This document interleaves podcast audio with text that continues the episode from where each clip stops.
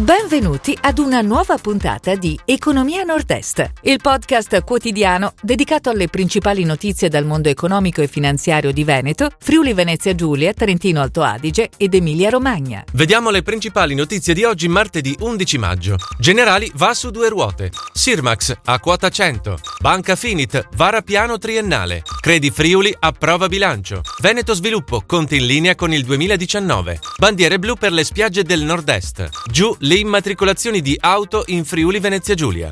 Generali va su due ruote. Il colosso assicurativo triestino è entrato nel capitale di RideMovi, società presente in Italia e Spagna, nel settore della micromobilità. La società, che offre servizi di condivisione di bici, e-bike e monopattini elettrici, è attiva in 17 città in Italia e Spagna e conta circa 30.000 mezzi e 2 milioni di utenti. L'ingresso di Generali consentirà a RideMovi di estendere il proprio parco mezzi a circa 70.000 unità e aprire nuovi mercati in Europa e fuori Europa.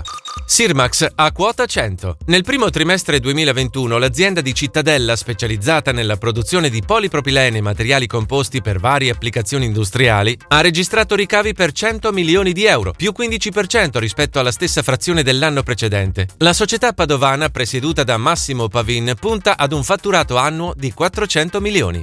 Banca Finint vara piano triennale. La banca trevigiana, presieduta da Enrico Marchi, ha presentato il piano 21-23, che ha come obiettivi la crescita del margine di intermediazione a 81,5 milioni nel 2023. L'utile netto è previsto in crescita fino a raggiungere i 23,8 milioni di euro. Il nuovo piano di Banca Finint si fonda su due linee guida strategiche: l'accelerazione della crescita nei core business dell'Istituto di Conegliano e l'avvio di un percorso di diversificazione in settori complementari agli ambiti di specializzazione della banca.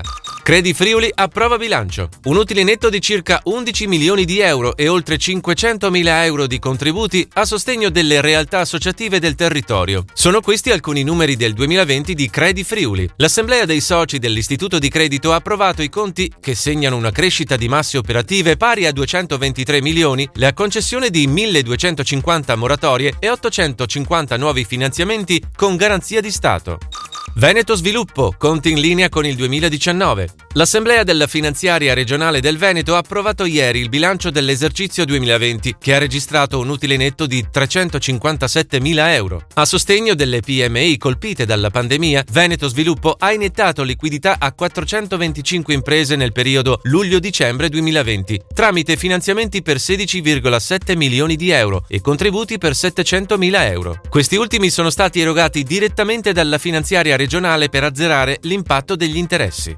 Bandiere blu per le spiagge del Nord-Est. Assegnato alle spiagge e ai porti turistici italiani le bandiere blu d'Europa, che segnalano eccellenze sotto il profilo ambientale. Complessivamente sono 26 le spiagge blu a Nord-Est. Il Trentino Alto Adige ha 10 vessilli, 7 al Veneto, 2 per il Friuli Venezia Giulia e 7 in Emilia Romagna.